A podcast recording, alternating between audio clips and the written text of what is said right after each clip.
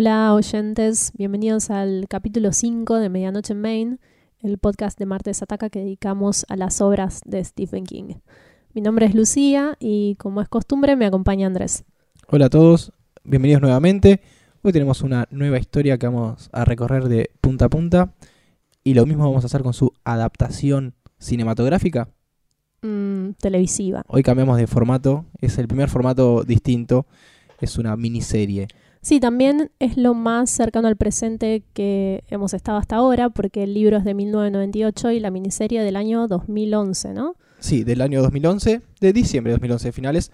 Estamos hablando de Bag of Bones O un saco de huesos. o La maldición de Dark Lake. ¿En serio? Sí, en español la, la serie se llamaba así. No sabía eso. Es muy metafórico lo de un saco de huesos. Tal vez por eso. Sí, de hecho es un título que sale de una cita de Thomas Hardy, que es un novelista y poeta eh, victoriano, que dice, comparado con el hombre más vulgar que camina por la faz de la tierra y proyecta allí su sombra, el más brillante de los personajes de una novela no es más que un saco de huesos.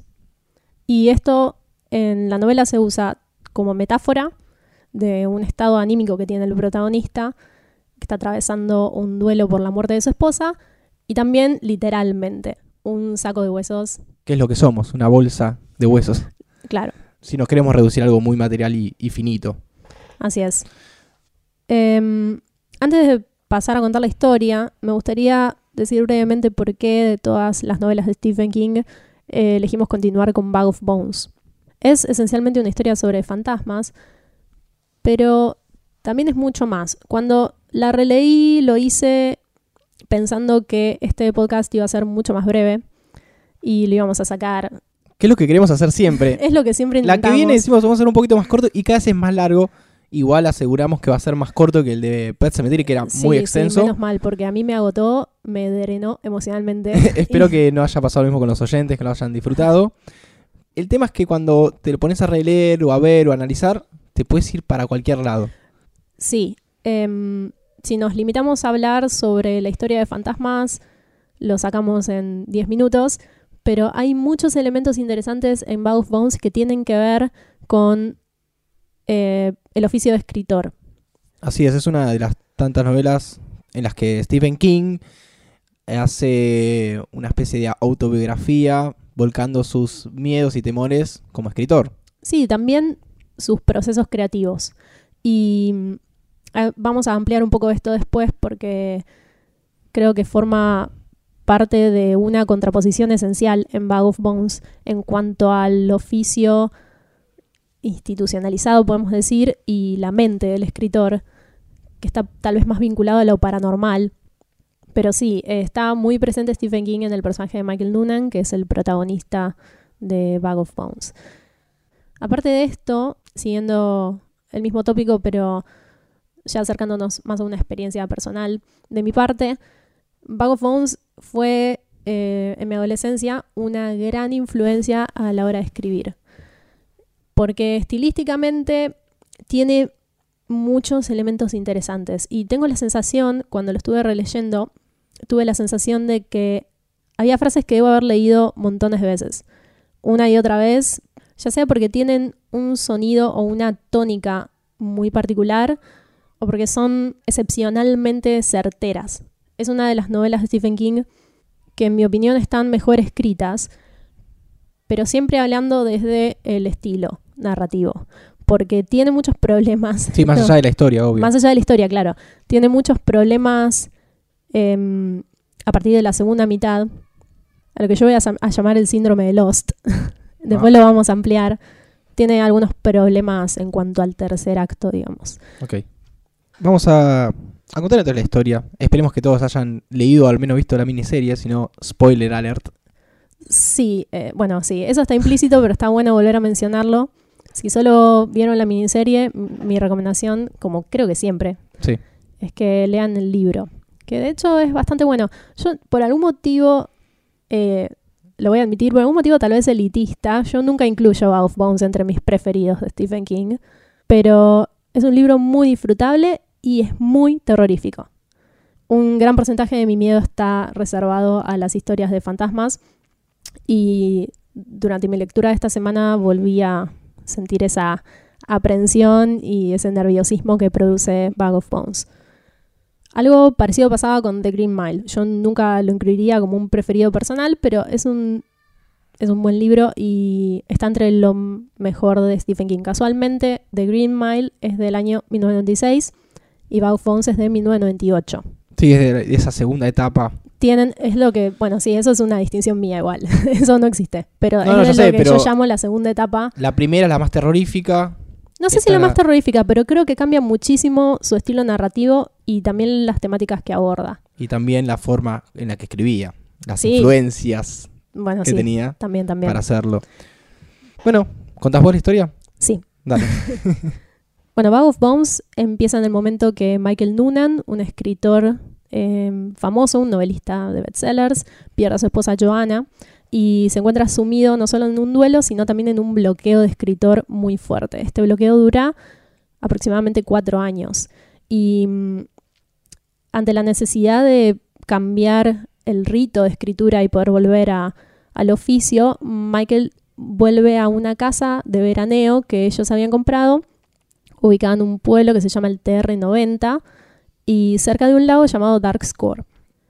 A partir del momento que Michael Noonan habita esta casa, empieza a tener experiencias paranormales. Algunas se manifiestan como sueños, otras como sensaciones muy vívidas, em, otras a través de objetos tangibles.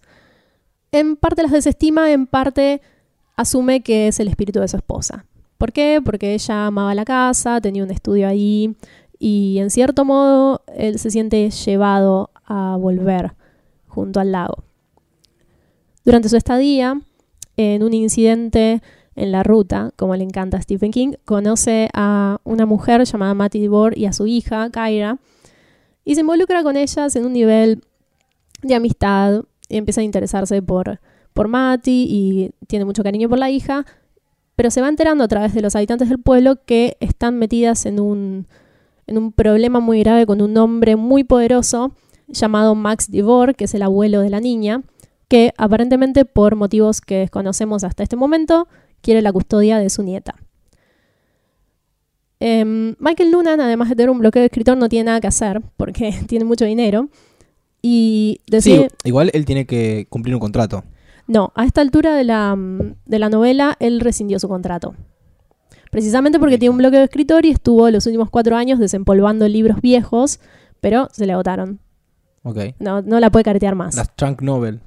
Claro. Así que como tiene mucho tiempo libre, decide involucrarse personalmente y un poco amparar a estas dos personas que no tienen, eh, no tienen apoyo de nadie porque, como había dicho antes, este hombre es muy temido. Tiene bastante control sobre la gente del pueblo, desde la policía, desde abogados. El tipo es millonario, es un empresario de la informática y encima es un tipo bastante turbio. Hay mucha anécdota sádica sobre su pasado circulando por el pueblo. Así que está por un lado esta cuestión de la custodia en la que Mike se mete, como una cuestión más judicial, más realista. Y por otro lado, las experiencias paranormales que está teniendo en la casa, que empiezan a incorporar también a Mati y a Kaira. Entonces hay una red de acontecimientos que de alguna manera empiezan a cruzarse a través de Michael Noonan. Hay una cosa más, que estoy seguro que está en el libro, en la miniserie está, que él tiene la sensación de que su mujer lo engañaba. Por eso él empieza a investigar por qué ella iba tanto al lago, al pueblo, para saber con quién lo engañaba. ¿Por qué? Porque ella está embarazada cuando Ella muere. estaba embarazada al momento de morir, esto nos enteramos a pocas páginas del comienzo del libro. Y Michael, a través de vecinos a quienes se les escapa un poco la lengua, se va enterando que su esposa hacía viajes al TR sin avisarle Y una cosa y más, sin motivo. y una cosa más, que él era infértil. Ah, no me acordaba de eso. En la Sí, miniserie al habían menos está que, que, bueno, él no podía tener hijos. Es verdad, tenían problemas para concebir, pero no sé si era infértil. Bueno, acá se- en la- al menos en la miniserie se aclara que él tiene bajo conteo de esperma. Claro. Entonces por eso él piensa, bueno, me, está con otro. y otra No cuestión... es que ella es la infértil. Claro, y otra cuestión vinculada a eso es que si tenían una hija, la iban a llamar Kia, y la niña que él conoce en la ruta se llama Kaira. Y cuando él la conoce, lo primero que escucha es el nombre de su hija, de su hija Nonata. Claro. Hasta acá, em, creo que es suficiente para empezar a ramificar un poco lo que va sucediendo. La primera mitad del libro, que es más o menos hasta donde les conté recién, en mi opinión es eh, excelente. Es excelente. Todo lo que tiene que ver con el duelo de Michael Noonan, con el entrar en conciencia sobre la pérdida de Joanna y enfrentar además este bloqueo de escritor, porque la muerte de Joanna para Michael Noonan es un obstáculo y es una ruptura de un rito de escritura que él tenía.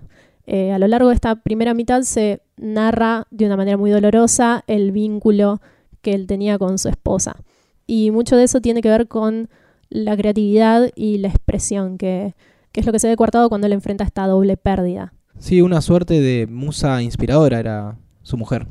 Sí, el tema de las musas también, eh, esto es lo que me gusta de Outphones, lo creativo está directamente vinculado con lo inexplicable, que en este caso se retrata de manera fantasmal. Hay un fragmento en que Stephen King escribe, las musas son fantasmas y a menudo llegan sin que las invites.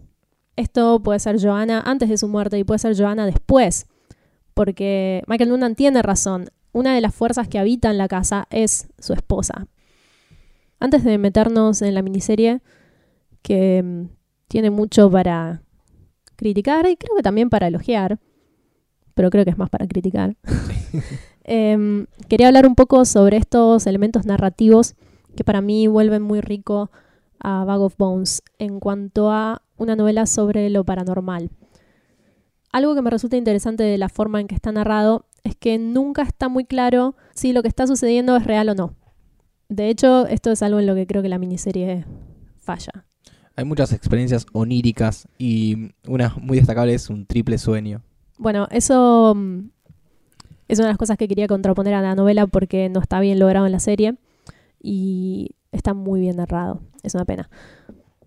Bueno, cuando lo que estaba diciendo eh, tiene que ver también con ser una persona imaginativa, con un problema, no sé si decir mental, pero con un problema que involucra la percepción de la realidad.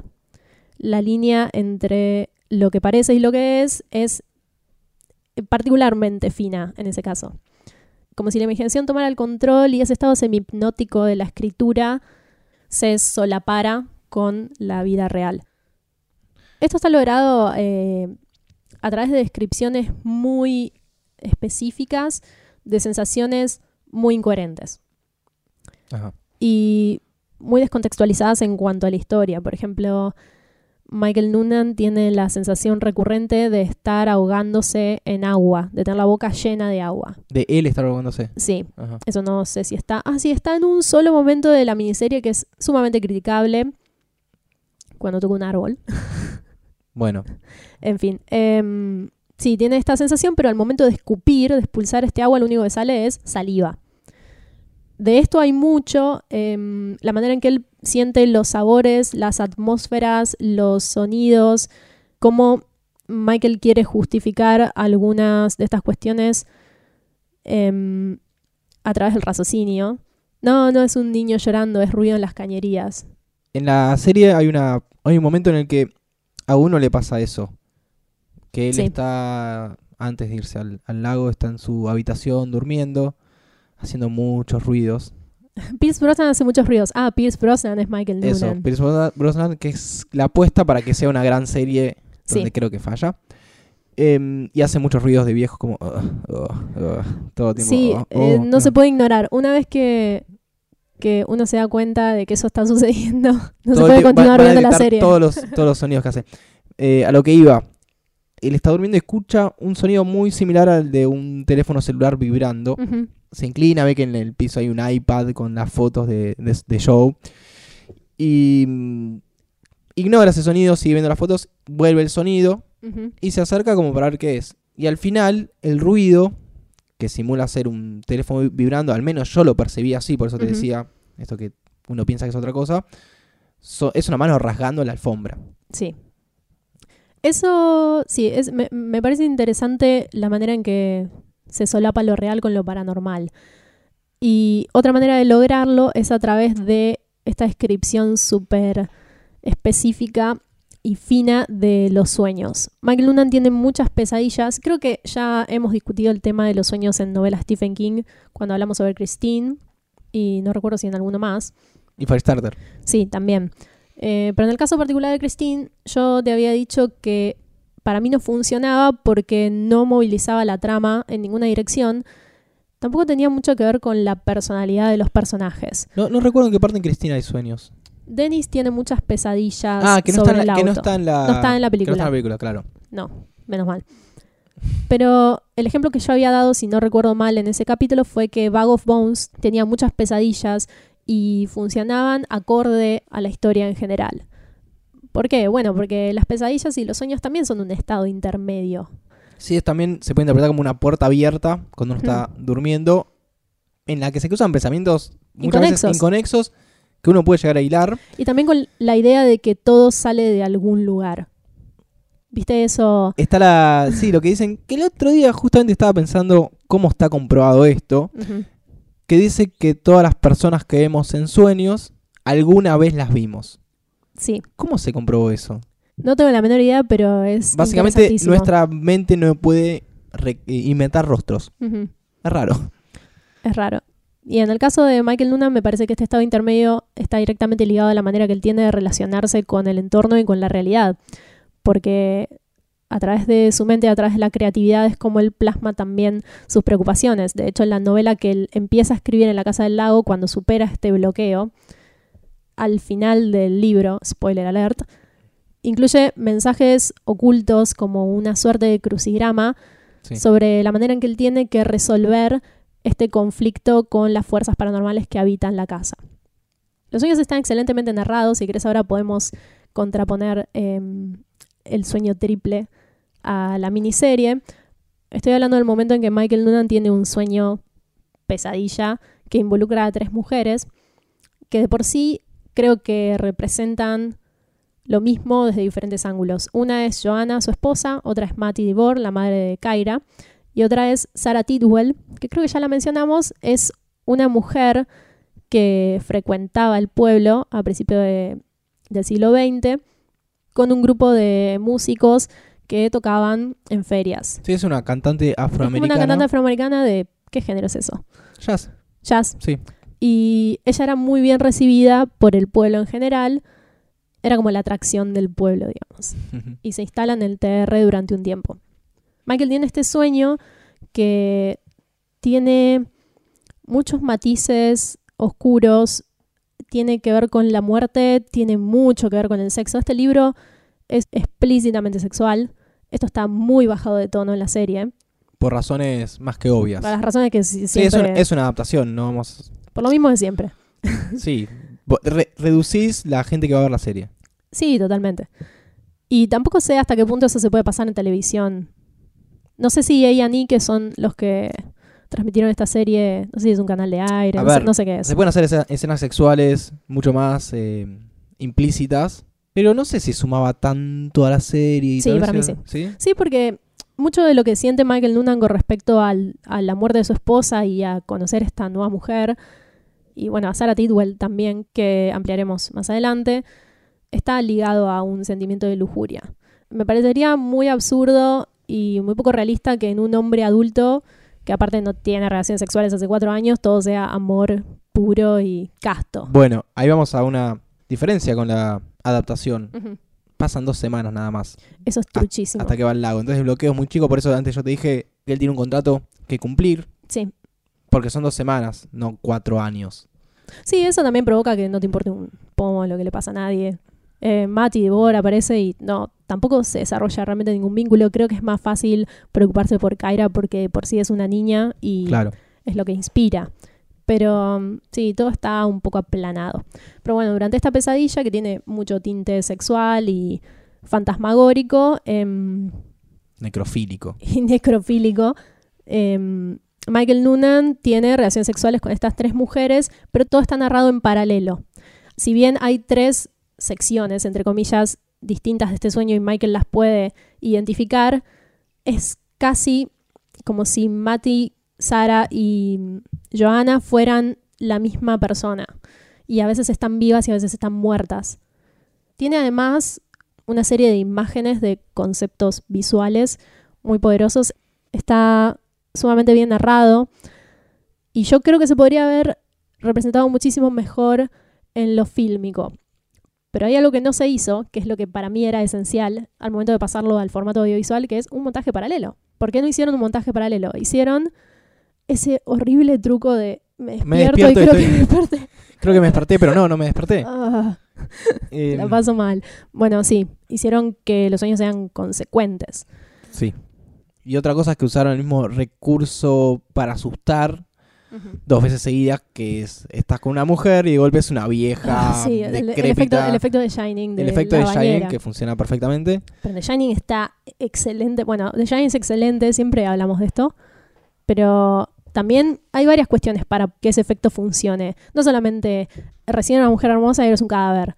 Hay cuestiones de puesta en plano, de iluminación, de también duración de los planos. Porque si yo lo veo un segundo es una cosa, pero si yo lo veo cinco segundos, al segundo cinco ya no me importa. Sí, o si te repiten el muerto. O si me lo volvés a mostrar, claro, ya, ya, ya está, ya entendí cómo es. Es más, pasa muchas veces que los maquillajes no son tan buenos, pero el impacto hace que sea buenísimo. Claro. Te lo muestran la segunda vez, listo, ya te vi todo el maquillaje, fue. es malísimo. Sí, totalmente. Eh, ese es un caso que me parece en que la novela es superior y no solo porque la novela cuente con recursos estilísticos y eh, de forma que lo audiovisual no cuenta, sino porque hay que adaptar esos recursos a lo que facilita lo audiovisual. Yo creo que era totalmente posible. Algo que también me encanta del libro, eso es algo que siempre me gustó. Voy a decir una cosa que me encanta y una cosa que me molesta.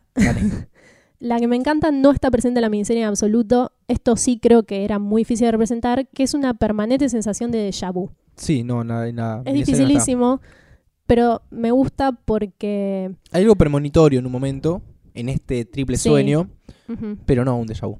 Me gusta porque acentúa esa sensación de inseguridad con respecto a qué es real y qué no. O qué es un sueño, o si estoy despierto, estoy dormido, no necesariamente con el mismo recurso de, de la miniserie.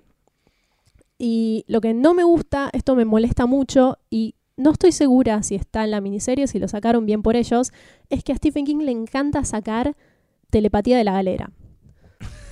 Esto me molesta mucho y no es el único libro en que sucede, pero me parece un recurso 100% innecesario.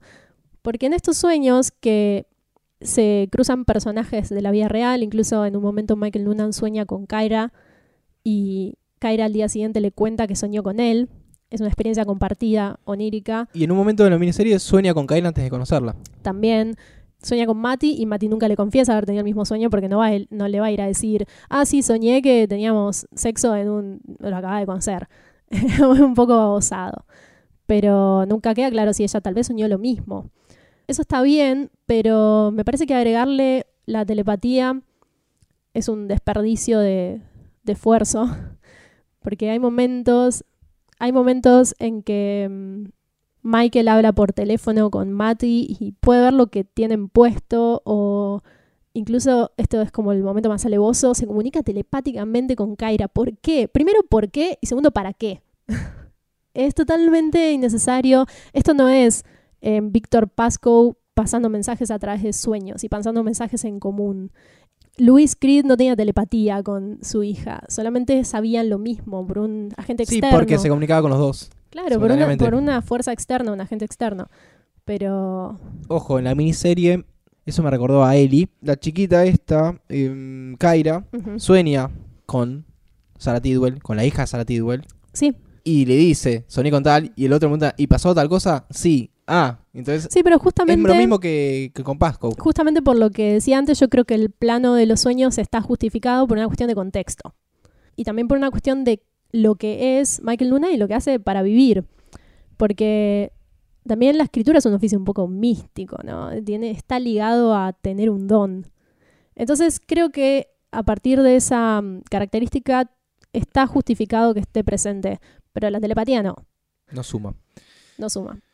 Creo que es un buen momento para pasar a la, se podría decir, segunda parte de la historia en la que entra en juego la historia de Sarah Tidwell, Sí. la maldición que envuelve a este pueblo, Ajá. al TR-90, que no está llamado así en la miniserie. Y todo surge a partir de la investigación que está haciendo Mike Noonan investigando si es una bolsa de cuernos. sí. Previo a que empecemos a contar esto, porque creo que de todos modos va a surgir, quiero aclarar por qué había dicho que para mí esta miniserie y la novela por igual eh, sufren el síndrome de Lost. Y es que hay demasiados elementos, demasiados conflictos interesantes por separado, pero imposibles de juntar sin que parezca forzado y hay una intención constante de que todo tenga que ver con todo. Voy a explicar un poco más lo que es el síndrome de Lost, porque no creo que todos hayan visto Lost, creada por J.J. Abrams. Vamos a spoilear Lost. Eh, no, no hace falta spoilear. Ok. Es más un tema Es un tema de estructura narrativa. de producción, creo que es. No, no sé. Para mí es un tema de guion. ¿Por qué te digo de producción? Porque Ajá. los tipos tenían Lost, la tan conocida serie de un grupo de personas que terminan en una isla y que misteriosamente no se sabe qué hacen ahí ni cómo nadie los localiza. Ajá. Es una serie muy bien escrita, con varios elementos muy interesantes que se van resolviendo. Y ya un momento, O no. o no, en la cuarta temporada en la que los escritores abren un millón de puertas, Sí. sabiendo que la serie va a tener seis temporadas, seis o siete, seis, Seis. sabiendo la duración que va a tener la O serie. sea, quedan dos temporadas y abrieron un montón de puertas sobre asuntos súper complejos y no sabían cómo cerrarla. que no sabían cómo cerrar. Exactamente, la, una... Y tampoco sabían cómo vincular con las primeras cuatro temporadas. Eso también me parece que es el problema. Sí, y en, la- en esa misma cuarta temporada em, cierran muchas puertas. La cierran con portazos igual. Las cierran y abren nuevas. Entonces, en vez de Sí. expandir todo eso en tres temporadas, sí, nada, hay dos temporadas muy colgadas. Sí, em, creo que Bath Bones tiene este problema y tampoco cierra algunas cuestiones. Especialmente creo que la que hace más ruido eh, debido a su relevancia es el desenlace, que pasa por este saco de huesos. Ajá. Pero primero, contanos. Sí, iba a hablar del Dark Score Crazy, que es una suerte de enfermedad, al menos está planteado así en la miniserie, en la que se dice que los padres del pueblo en un momento de su vida van a matar a sus hijas ahogándolas. En la miniserie, en la En novela, la miniserie. son los hijos que tienen a lo largo del tiempo nombres similares entre sí. Lo que em- empieza a descubrir Mike Noonan es el origen de esta, vamos a decirle maldición, algo que vamos a discutir en un ratito, Sí. de por qué todos quieren ahogar a sus hijas. Y así va descubriendo a través de libros y, y relatos del pueblo y a través de sueños atemporales en los que él aparece Ah, sí, en una sí. feria de Esto está muy bien. en los que él aparece en una feria de 1939. Ujú. E- Es muy difícil de contar esto porque empiezan Es que, a surgir bueno, todas las síndrome- diferencias Es con el la síndrome de Lost. No, pero también porque ¿Cómo, cómo contás Lost? también porque empiezan a surgir todas las diferencias con la con la novela, porque por ejemplo, las ferias del 39, vos recién dijiste que la feria en el libro es del 20. No, pero además. Hay una la- generación de diferencia. Pero además en la feria ellos están insertados de manera atemporal. Y en el libro no, están vestidos como la gente de esa época. Es más parecido a si estuvieran realmente allí. Claro. Un viaje en el tiempo. Yo creo que en la, en serie está mucho mejor porque uno entiende que es Sí, esa sí. persona. Sí, pero está. En la, pará, en ¿Por la serie está mejor. en la serie está mejor solamente eso. Porque toda la. Todo lo que se narra durante el sueño y lo que sucede me parece bastante choto. Lo que uno va descubriendo cuando va viendo la serie, si no la vieron, ya la dijimos, stop, pausa, es que descubre que esta mujer, Sarah Tidwell, es violada por un muchacho llamado Max Divor, con la complicidad de muchos Ajá. amigos suyos, y como esa situación, esa violación, la ve mm, su hija, la hija de, de Sara, la matan y la ahogan en el La lago silencian. la silencian con agua. Entonces, lo que se repite, la maldición es que esto está muy explícito. Lo que tiene la serie Malísimo, es que es muy Es textual. Sí, muy- sí. Te explico todo. Pero te explica No todo. solamente te explica todo, sino cómo te explica todo. A través de largos diálogos, pero un- en una tónica totalmente discursiva, es muy poco natural, es muy poco orgánico. Un poco. Es como que no tenés que descubrir mucho. No, pero aparte se lo explican entre ellos. Claro, a ver. Sigo con, la, se sigo con dan la historia. Bueno, cuando la violan y la están por matar a, a Sara, ella dice, bueno, ahora todos sus hijos van a sufrir Sí, y sí. pa, pa. Es como una gitana, una negra gitana, rarísimo. Es, ra- es muy trucho. Y de esto se entera Mike Noonan a través de un viejo que era uno de esos muchachos cómplices. Sí. Y se lo cuenta textual, no es que él tiene que ir investigando a esto y atando cabos. No, el único cabo que ata es Y el viejo, si no me equivoco, le comunica a Mike que su abuelo Estaba también presente. estaba presente. Lo cual también cambia en el libro. En el libro no existe el abuelo de... Sí, existió En calculo. el libro es un tío abuelo de uno de los jóvenes. No, no me acuerdo. Bueno, No, es, no hay una- lazo de es un parentesco, con- con, eso, con la Es maldición. un parentesco más diluido. Sí. También porque el hecho está situado mucho antes. Claro, son como los, los nietos. Acá aparece Max Dibor, nosotros lo conocemos, es el viejo, que fue el, el ejecutor En la miniserie. en la miniserie. Y ahora te paso la pelota a vos para que cuentes, que me lo contaste en el camerino antes de entrar acá, qué es lo que pasa realmente con Sarah Tidwell, cómo es el tema. Em, para empezar, en la novela es horrible y prácticamente imposible de leer, porque es muy gráfico y muy sádico. Em, no solo la viola Maxi Bor, que para empezar no es Maxi Bor, sino creo que su bisabuelo o su abuelo, sino el grupo entero de jóvenes eh, de maneras horribles que no vamos a explicitar en este podcast. Y que por razones obvias no se explicitó en la serie. Exacto, bueno, es lo que decíamos antes, la serie está muy baja de tono. Pero en esto me parece que hubiera hecho falta. De todos modos, sigue siendo un acto monstruoso, sea uno o sean cinco. Pero el exceso que hay en la novela durante ese segmento es... em, nada, es, es- es horrible. Y bueno, obviamente, porque si esto no fuera así, estaría muy decepcionada de Stephen King. Sarah Tidwell no verbaliza su maldición a los gritos y explica todo lo que va a pasar de ahí a cinco generaciones. O sea, ella tiene un hijo, Bueno, ya cambia el hijo. ahí cambia, el No hijo se hija. llama Quito, con K, que al igual que la niña de la miniserie, es testigo de este acto y es silenciado al ahogarlo en el lago. Pero ella duras penas llega a gritarle que corra y que avise lo que está pasando antes de que los maten a ambos. Hay algo que no está en la miniserie y que para mí creo que todo lo que pasa en el libro solamente lo vuelve más terrible, a pesar de que ya es terrible, así como es en la miniserie. Y es el motivo por el cual le hacen esto a Sarah Tidwell. Por un lado, ella es una mujer afroamericana a principios del siglo XX. Ya sabemos que en Estados Unidos hay un problemita con la gente negra, son súper discriminados, son considerados, no sé, lacra. Y no es que esto haya mejorado mucho a lo largo del tiempo, pero en esta instancia histórica ni siquiera se les permitía caminar por las mismas calles que los blancos. Que ellos lo hicieran era una desfachatez. Era una falta de respeto a la supremacía blanca. Sarah Tidwell tenía esta actitud. Ella no se sentía menos por ser negra y no se sentía fuera de lugar en ese pueblo. De hecho, la gente la recibía con cariño y con respeto. Era una mujer aceptada. Pero a este grupo de personas les parecía que estaba fuera de lugar. Como suele pasar mucho con las mujeres, Sí, ¿no? Te voy a poner en tu lugar. Eso sumado que son como gente de poder. Son gente de poder y aparte están enfermos. Claramente son personas enfermas mentales.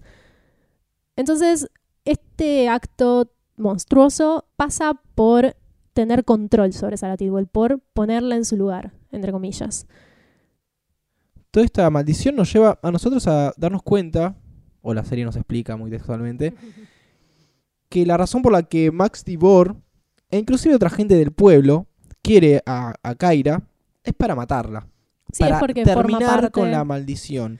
Sí y es no. más, en la miniserie, cosa que tengo entendido no pasa en el libro, la razón por la que Mati Divor tiene a Kaira y no hay un, marido es porque ella lo mata a él cuando intenta matar a su hija. Sí, esto no es así en el libro, pero no me parece que esté mal para nada. Para mí está bastante bien. De hecho, tal vez esté es, mejor. es razonable. Sí, sí. Entonces, la potestad de la hija es de ella. Y lo que hace Max Divor es buscar em, la incompetencia de ella como madre para eh, Claro. poner. y ella es medio white trash. Sí, no está tan preparada para ser madre. No, no, ella es muy jovencita, n- no terminó el secundario, lo terminó por correo. No es una persona muy preparada, pero es buena madre.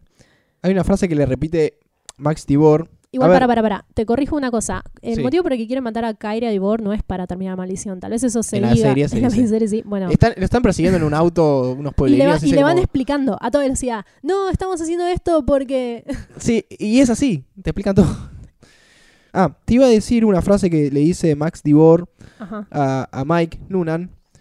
La custodia tiene sus responsabilidades. Sí, esto... Y se lo repite como cuatro o sea, veces. Se repite como cuatro veces y después se lo repiten otros personajes. Sí. Lo, lo dicen 500 veces por si en acaso ese nadie lo momento él, todavía no entiende, no sabe de todo lo que es la, la maldición y, y que son seres en el libro también, en el libro también se lo dice.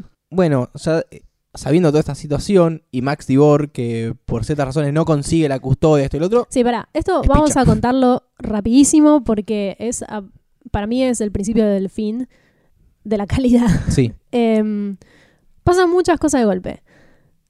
Maxi Bor, eh, como decía Andy, empieza a... No sé si, es que ni siquiera sé si es porque siente que va a perder. Es un tipo supermillonario, no entiendo por qué habría de perder. Pero supongamos que tiene la sensación de que va a perder el juicio. Bueno, se suicida. Ellos se enteran que se suicida.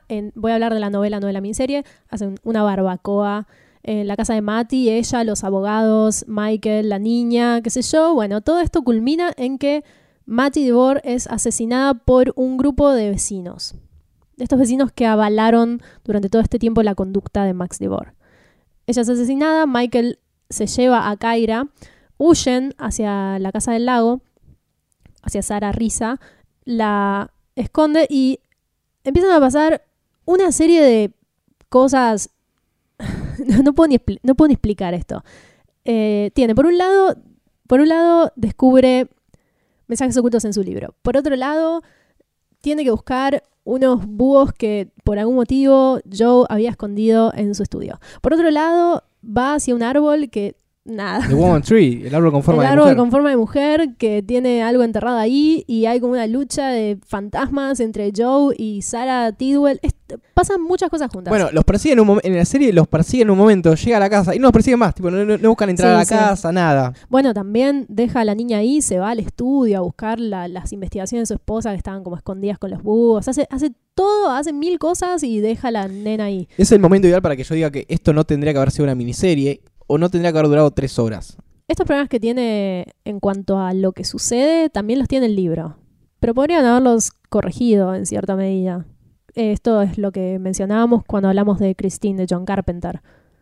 Y hay algunas cosas que se cortaron o se redondearon de manera favorable para lo cinematográfico. Bueno, Que acá también se hace. usalo. Se hacen, o se hicieron un par de cambios que favorecen la historia. Lo que pasa es que cuando uno lee, la linealidad de los acontecimientos se percibe diferente.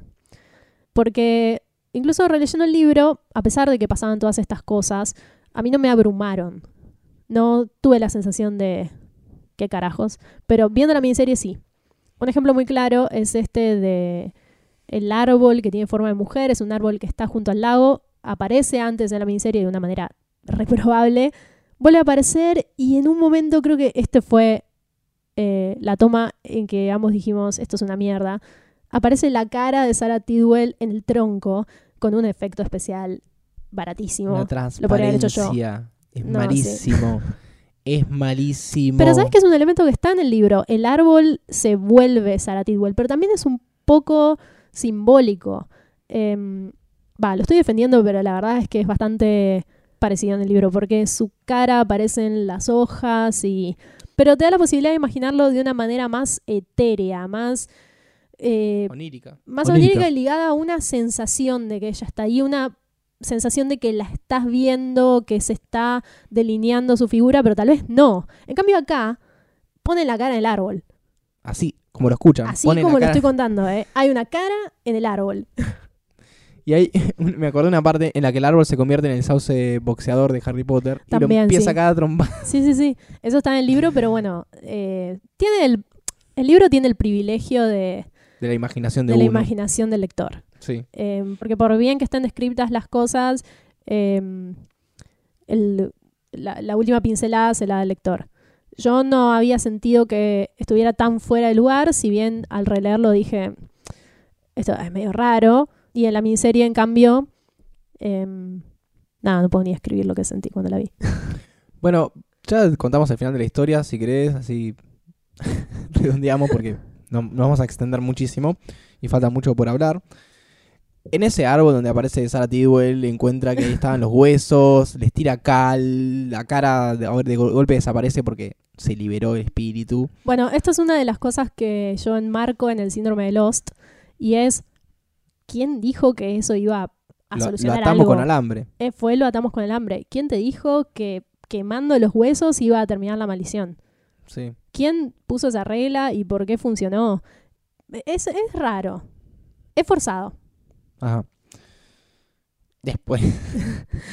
y, y termina con la clásica secuencia de llegó la policía a la casa, está viendo a los muertos. Ay, él está, esto- él está es muy feliz con la malísimo. Lo que vas a decir niña. es malísimo. Le dice que la va a adoptar y que va a ser suya, lo cual en la novela está muy resuelto porque no es así nomás que vos No, la, no- la novela termina con Michael, a alguien. la novela termina con Michael Noonan puteando porque no la puede adoptar. Claro. Porque es un hombre solo que por dinero que tenga es... Bueno, el final es muy parecido a Firestarter.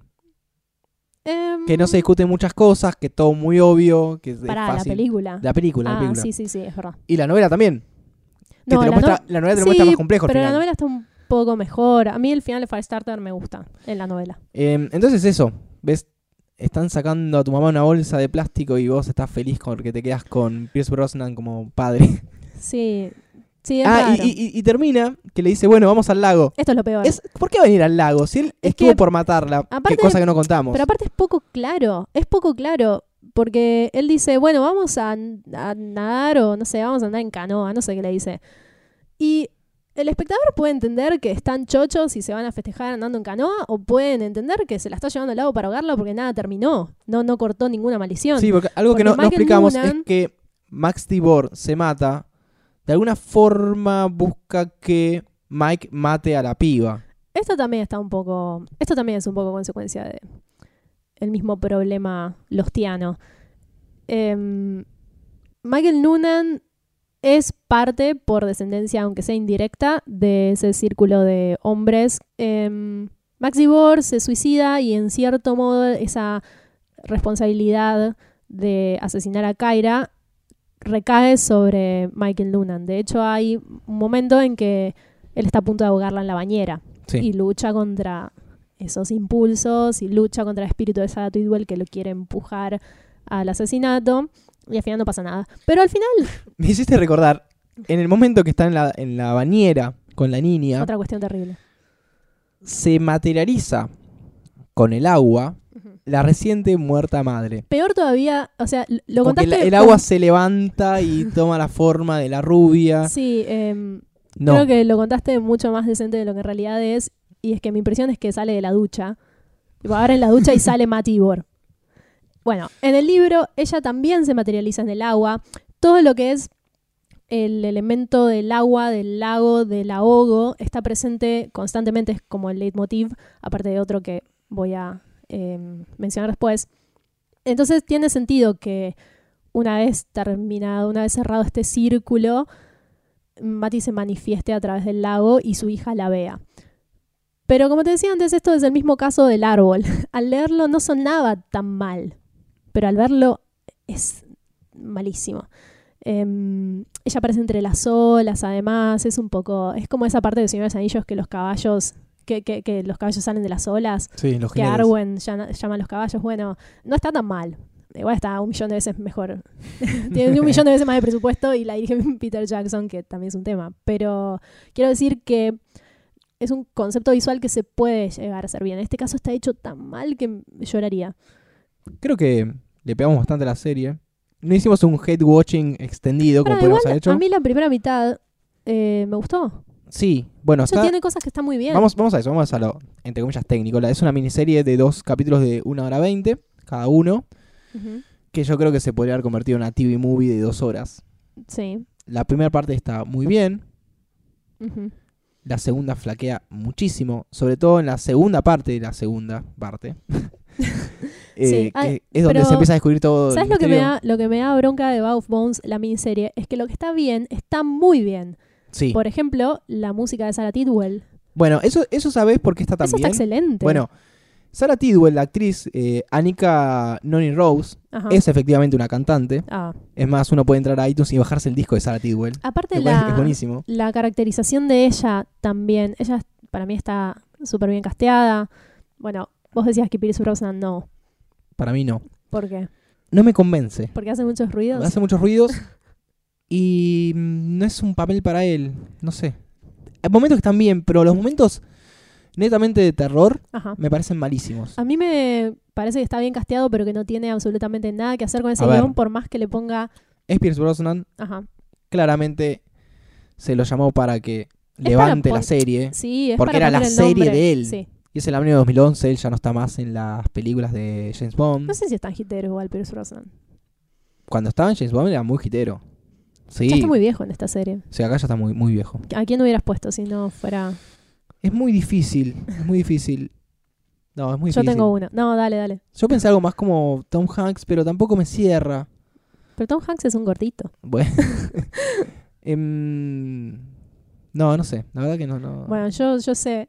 a ver, a ver. Y sí. está, lo- mi, mi elección está basada en algo que se menciona en el libro. Y me parece que era un guiño que estaba haciendo Stephen King y nadie lo vio.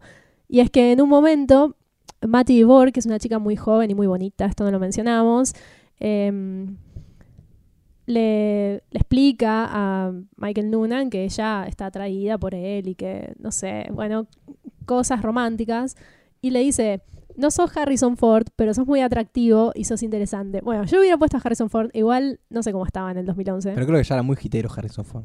No importa. Bueno, no le voy a Hay pagar, un, pero... algo se llama presupuesto. No, pero excelente Harrison Ford. De hecho, él está en una película de Robert Zemeckis que se llama White Lies Beneath, em, con Michelle Pfeiffer. Y no la quiero spoilear, pero también tiene algunos elementos en común con Bag of Bones, como esto de que aparezca un cadáver donde había una mujer y un lago y alguien ahogado y espíritus. Tiene un montón que ver. Así que yo hubiera puesto a Harrison Ford, aparte Han Solo, y nadie es mejor que Harrison Ford. El mejor actor de la historia. Sí, está bien, podría haber sido. Pero bueno, el presupuesto es otro tema. Vamos a, a quién la dirigió. Dale. Lo cual yo en un momento pensé, esto lo dirigió Don Nadie. La- el canal puso plata para que alguien la haga y ya. Pero está dirigida, por, está dirigida por Mick Garris. Ajá. Mick Garris no te va a sonar. Pero si uno busca un poquito apenas, es una persona que está muy vinculada al terror Y a Stephen King.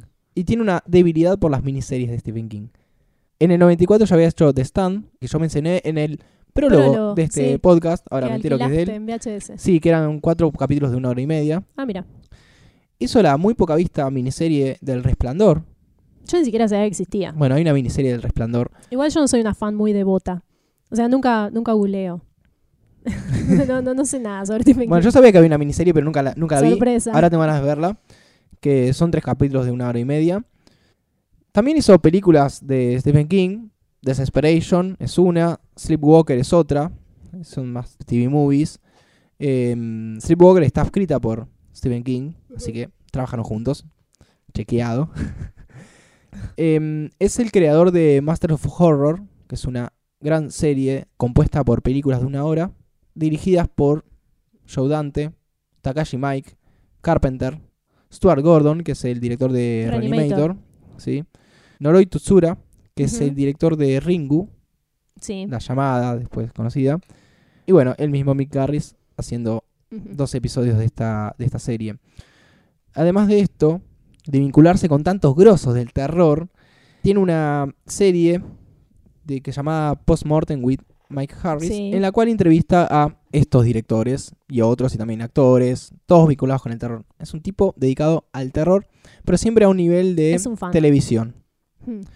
Eh, más allá de haber hecho películas o haber escrito cosas como The Fly 2 o Critters 2, que creo que Critters la, la dirigió. Y algo muy interesante es, Nunca vi The Fly 2. nunca vi- no la veas. La 1 es increíble. Sí, pero son las La remakes. 1 no, The Fly, o sea. The Fly. The la- la Fly es increíble. Él empieza trabajando en el 87, por ahí, escribiendo y adaptando para cuentos asombrosos de, de Steven Spielberg. Claramente es un director que ama el género de terror. Así es. Y por lo que estoy contando, su vida está dedicada íntegramente a este género. Otro crossover que me gusta en Bag of Bones, la miniserie, es que Joanna Noonan está interpretada por Annabeth Gish, que mm, forma parte de las últimas dos o tres temporadas de The X-Files. Ah, mira. Ella es Mónica Reyes, la- una agente que ingresa más o menos al mismo tiempo que Robert Patrick, cuyo personaje reemplaza en cierto modo a Mulder. Y a mí me encanta. Que es conocido por Es el T-1000 en Terminator 2. Entonces, un T-1000 El malo malo. reemplaza a Mulder en The X-Files en la temporada 7. Hermoso. Hermoso. bueno, no, no se puede hablar mucho más de, de lo que es la serie. ¿Vas a hablar sobre metaficción en cuanto a Stephen King? Así es. Cool. Hay algo que hace eh, Stephen King cada tanto, es incluir entre los personajes, inclusive llegan a ser los principales, eh, escritores. Lo cual uno siempre lo termina interpretando como que es eh, autobiográfico. Ajá. Misery, que es un escritor que tiene un accidente, lo agarra una señorita muy fanática del mismo y lo, lo tiene cautivo. Ajá. En The Shining, Que también, si no... que tiene un bloqueo de escritor. Eso iba a decir. Sí. No sabía si lo recordaba bien, pero hay un bloqueo de escritor. En La mitad siniestra. Sí. Tad Y, Beaumont.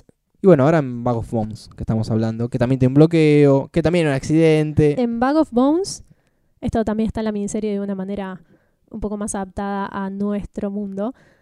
Pero en Bag of Bones, eh, la gente de Michael Noonan le menciona a los escritores que van a mm, publicar libros esa temporada, porque todo es una cuestión numérica y monetaria. Y en esa lista de nombres está Tad Beaumont, que, si no me equivoco, se menciona que se suicidó. Tad Beaumont es el protagonista de La mitad siniestra. Ajá. Y no sé si está en el libro, pero si está en la miniserie, me- mencionan a Bachman como otro escritor, Claro. que es el. ¿Se dice alter ego? Es un nombre que usaba sí, Stephen el King. seudónimo. Richard. Bachman es el seudónimo. Bueno, La mitad siniestra, capítulo aparte, que lo tendremos, es una referencia constante a este tira y afloje entre Stephen King y Richard Bachman. Muy bueno. Pero ya llegará el momento. Ya que estás hablando de esto, eh, vuelvo a lo que había dicho antes sobre un segundo leitmotiv en la novela, que es lo literario. Que Michael Noonan sea escritor da la posibilidad a Stephen King de introducir con mayor realismo lo que es el mundo editorial y las exigencias. Más ligado no tanto a lo creativo, que fue lo que mencionamos antes, la mente del escritor, el, este estado semi-hipnótico de creatividad, sino a los números. Bajar a la tierra que ser escritor es un trabajo y conlleva muchas presiones por parte de, de la gente del mercado, del público. Me parece que esto juega muy a favor de Bag of Bones, no solo porque es obvio que Stephen King maneja muy bien este tópico, sobre todo a la altura de su carrera en que escribió este libro, 1998, sino que también facilita mucho la construcción y el cuerpo de la historia y la personalidad de Michael Noonan, porque además de narrar en primera persona, creo que esto no lo habíamos mencionado, constantemente hace referencia a lo que está pensando, a lo que cree y a lo que teme. En la miniserie se muestra un poco esto también, cuando apenas se muere la mujer y la gente le menciona los escritores que están Sí. lanzando y le dice, tenés que sacar una novela para tal momento. Y él dice, escribir una, novela en tres meses, Aparte de ¿cómo puede ser? Y abre un, un cajón eh, y saca un libro que tiene ahí tirado, como bueno, te voy a entregar esto a ver qué pasa, que son... Es más, la gente se lo menciona y dice- ¿cómo se llaman esas novelas que vos Es que escribías es cuando eras joven y no tenías tiempo para... que escribías Pero- muy rápido? Eso es muy común, inclusive lo hablamos en el capítulo anterior, es lo que pasó con King y Pet Cemetery. Bueno, King decía que... Eso fue para cerrar un tenía- contrato, debía un libro Claro. y dijo, ah, toma este. Y Que no entregó quería. Pet Cemetery. Em, en un momento King dice que em, pensaba más rápido de lo que podía escribir. Tenía muchas historias en Sí. la cabeza. Em, Sí, es, es muy prolífico. Sí, es muy prolífico. Pero cuando caes en el pozo, cagaste. Claro, bueno, es lo que le sucede a Michael Noonan. La verdad que cuando yo lo leí eh, en mi adolescencia, me- no, no me di cuenta de todo esto. Creo que mi atención estaba puesta en otro lado. Y ahora, ya sea porque mi lectura se volvió un poco más fría, me costó mucho diferenciar a Michael Noonan de Stephen King. Muchas de las opiniones sobre la industria y sobre el oficio de escritor, algunas sin duda, eh, son propias de King. Incluso el proceso de la escritura que relata Michael Noonan, cómo él explica eh, su trabajo. Después, en On Writing, que Bueno, si no me ese- equivoco es del año 2001. No lo noté en la lista, pero eso es otro libro sobre un escritor. Bueno, sí. sí, sí. Stephen King narra como propias estas técnicas. Y eso es interesante porque creo que Out of Bones tiene dos caras que están entrelazadas y a la vez son bastante opuestas. Me parece que una es más poética que la otra. Por un lado, hay una suerte de cinismo, una, una sorna en cuanto a lo real. A esto que tiene que ver con la industria y el trabajo. Y hay que entregar un libro porque los números no cierran. Y por otro lado, hay un, un desamparo con respecto a lo paranormal, que, como habíamos dicho, está más ligado a lo creativo. Michael Noonan, que tiene una personalidad, para mí es un personaje bastante insoportable, es muy piola, eh, es inteligente, es muy elocuente, siempre eh, corta las conversaciones con frases recancheras, poniendo a la gente en su lugar. Da la sensación de que él está en control en la mayoría de los enfrentamientos cotidianos. Y esto se lo debe a su poder discursivo y a su poder monetario también. Sí. Pero esto está contrapuesto con este mundo de la imaginación, este estado eh, casi inconsciente en que su elocuencia no resuelve nada. Eh, en estos momentos él está perdido, eh, confundido y aterrado. Y cuando lo estaba leyendo, me pareció que está estableciendo la complejidad de la relación entre la mente de un escritor y esa institucionalización de su oficio. A mí a veces me da la sensación de que los escritores son personajes de ellos mismos. Hmm. Que en la vida privada son otra cosa totalmente distinta a la que exponen cuando van a entrevistas y cuando hablan. No sé si se Bueno, Stephen. King es bastante cancherito. Es bastante cancherito. Pero yo lo veo que llega a la casa y Tabita le dice, está la cena. Lava los platos. y a comer, deja, de escri- deja la máquina de escribir. muy posible. Em, bueno, lo, lo bueno de esto, creo que lo que no sería tan cínico en Bag of Bones con respecto al universo literario real, entre comillas, es la constante mención y cita a escritores de la cultura popular. Mi preferida es una cita a Ray Bradbury, porque yo amo a Ray Bradbury, em, que toma de Crónicas Marcianas un cuento llamado La Tercera Expedición. De hecho, está citado al principio del libro. Dice, Marte es el paraíso. Este cuento narra la historia de unos astronautas que llegan a Marte y allí encuentran a todos sus seres queridos. Pero por la noche, esos seres queridos solamente eran apariencias y los asesinan. Esto de, la, esto de lo real, de las apariencias de lo que es y no es, del peligro de la fina línea que hay entre un paraíso y un infierno, podríamos decir, es muy representativo de la literatura de King. Hay algo que hablamos, creo que cuando grabamos el podcast anterior, que fue definir, que estaría bueno implementarlo de ahora en adelante, un personaje King en cada eh, novela. Sí. Y vamos a hacerlo retroactivamente. Vamos a hacerlo desde el primero hasta el Lo final. decidimos en el capítulo 4. Sí. Así de organizados somos. Eh, por eso yo digo, en el anterior me parece que, o en uno de los anteriores lo hemos dicho, pero no- después no lo No, continuamos. solamente mencionamos a Jude Crandall para Pet Cemetery. Sí. Explicamos que es un personaje eh, King, es lo que a nosotros nos representa como este tipo Sí. eh, tiene todos los El ingredientes, arquetipo. el arquetipo, los ingredientes que él quiso meter en un personaje y se destaque dentro del mundo, más allá de si es protagonista o no. De hecho, a veces los protagonistas a veces son medios comunachos. ¿Sabes que eso está para discutir eh, estos patrones en los libros de Stephen King en cuanto a los personajes? Pero más adelante, Sí. Entonces, Pet Cemetery era Jude Crandall, Jude Crandall. el viejito bonachón. Firestarter, Ujú. eh, Rainbow. John Rainberg. John Rainbow Sí, es el más King. En la película también está. muy Vos lo ves y es muy, muy bueno. Generalmente esos son los que representan bien en las, en las adaptaciones. Sí, eso es verdad. Ahí no suelen fallar. Están muy bien casteando. casteados, muy bien casteados. En The Green Mile, yo en un principio había pensado que era el protagonista. Y cuando lo Yo no estuve de acuerdo, sí. No de acuerdo. Ah, esto, yo- lo, esto lo sí, discutimos. y te di la derecha. Lo discutimos de una manera muy profesional que era, a la cuenta de tres vas a decir cuál es el tuyo, yo voy a decir cuál es el mío. Así vemos si coinciden y ninguno influye al otro. y este fue el único que no coincidió y después lo contimos. Y terminó siendo La sí, el la francés. Que es muy bueno todo, pero había hecho de las suyas. Y por Era un último. forro, Andrés. Era un forro, sí. Y por forro. último, en. Bueno, pero también podría haber sido Billy. No, Vi- pará. hay que- no, pará. Esto es, muy poco, esto es muy poco serio. Tiene que ser un personaje. Bueno, listo, uno. Un personaje. Por eso, pueden ser varios, pero uno siempre va a estar más arriba. Para mí es de la Croix. Ah, Casualmente creo que todos son hombres viejos. Sí. Y por último, en Christine, eh, esto se diferencia en la novela con la película, es Lee Bay. En la, en la película George, Y en Y la en la- novela Roland. exactamente. Pero tiene la impronta Sí. de un personaje King. ¿Y Bug Bones? Y Bag of Bones, que no lo tengo anotado porque no lo pensé. Eh, ¿Contamos yo hasta creo que. tres? Contemos hasta tres. Dale. ¿Listo? Listo. Uno, dos, tres. Max, Max Tibor. Tibor. Listo, sí. Max Ok. Tibor. Que está de la mano. Esto De- también era discutido porque hay un personaje que no mencionamos. Sí, eso me pareció raro. ¿no me Roget Whitmore, que es la asistente de Max La Tibor. mano derecha de Max Tibor. Una mina muy creepy, una vieja creepy, que dicen que es bruja y nada, es una mujer terrorífica, medio calavérica. ¿Calavérica? medio cadavérica, medio cadavérica. medio cadavérica.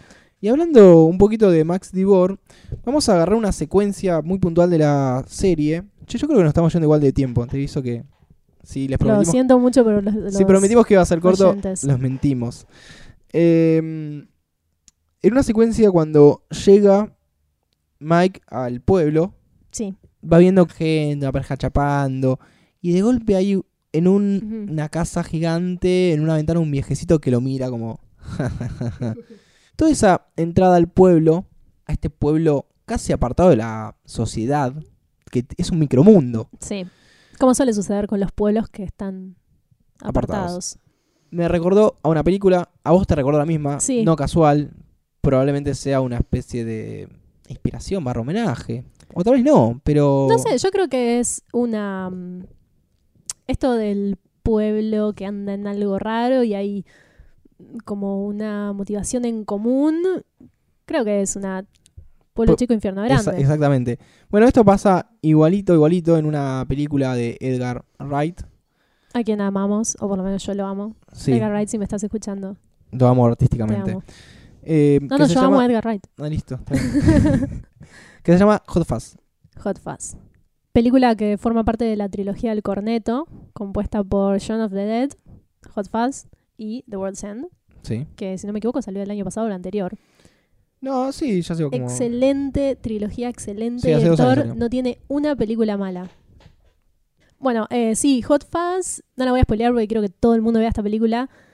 Es, eh, está situada en un pueblo en el que claramente pasa algo raro y los vecinos muestran cierta complicidad y grado de misterio eh, con respecto al recién llegado, que es un policía interpretado por Simon Pegg. Que con el pasar del tiempo se encarga de... Ir develando este misterio Sí, y también queriendo dejar de avalar esta conspiración. sí. Eh, bueno, acá pasa lo mismo. Max Tibor Sí. tiene el control sobre el pueblo Hmm. gracias a lo económico. Sí, aparte hay una cuestión más paranormal que no se menciona en la miniserie, pero sí en la novela. Un poco por encima igual. No se hace tanto hincapié en esto. Pero es que esos espíritus que Michael Noonan ve y que se manifiestan, en cierto modo se alimentan de la gente del pueblo. En especial de esos viejos del pueblo que forman parte del linaje que los vincula a Sarah Tidwell.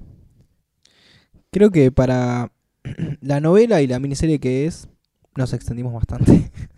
Yo, como, no, a sí, yo pensé que no iba a pasar esto. Por lo, por lo mismo, tal vez porque le estamos dando ritmo al podcast, eh, vamos a tratar inclusive de ser un poquito más escuetos y resumidos, pero es muy difícil, les avisamos. O sea que una novela... Sí, pero ahora, si igual a los oyentes les gusta y agradecemos, aprovechamos este, este espacio para agradecer a los oyentes no- Especialmente los que escucharon el episodio de Pet Cemetery que, que se lo bancaron. sí.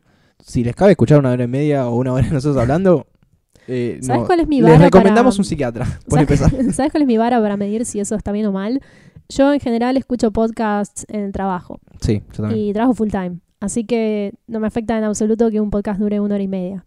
De hecho, me gusta cuando se profundiza en un tema. Y creo que en las novelas es necesario profundizar porque si no, alcanzaría con leer la contratapa y Y la, despedirnos. Y la parte de atrás del. DVD.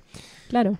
Vamos a cerrar y nos vamos a ir con una cita que seleccioné de la novela porque me pareció muy triste, pero también conciliadora en relación a el duelo que atraviesa Michael Noonan por la muerte de su esposa.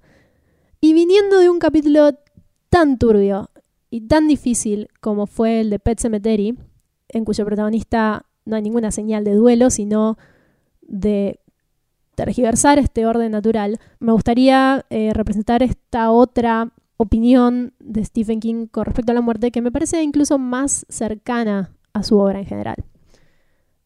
Leo. Así es como seguimos adelante. Un día por vez, una comida por vez, un dolor por vez, una respiración por vez. Los dentistas hacen un tratamiento de conducto por vez. Los astilleros reparan un casco de barco por vez. Si escribes libros, redactas una página por vez. Volvemos la espalda a lo que sabemos y a lo que tememos. Estudiamos catálogos, miramos partidos de fútbol, contamos los pájaros que hay en el cielo y no nos apartamos de la ventana al oír unos pasos detrás. A veces las nubes parecen cosas diferentes. Peces, unicornios y jinetes, pero de hecho son solo nubes y concentramos nuestra atención en la comida siguiente, el dolor siguiente, la respiración siguiente, la página siguiente. Así es como seguimos adelante. Gracias nuevamente a todos por escucharnos. Esto fue Medianoche en Main. Nos están escuchando en mardesataca.com.ar. Que tengan unas muy buenas medianoches. Hasta la próxima.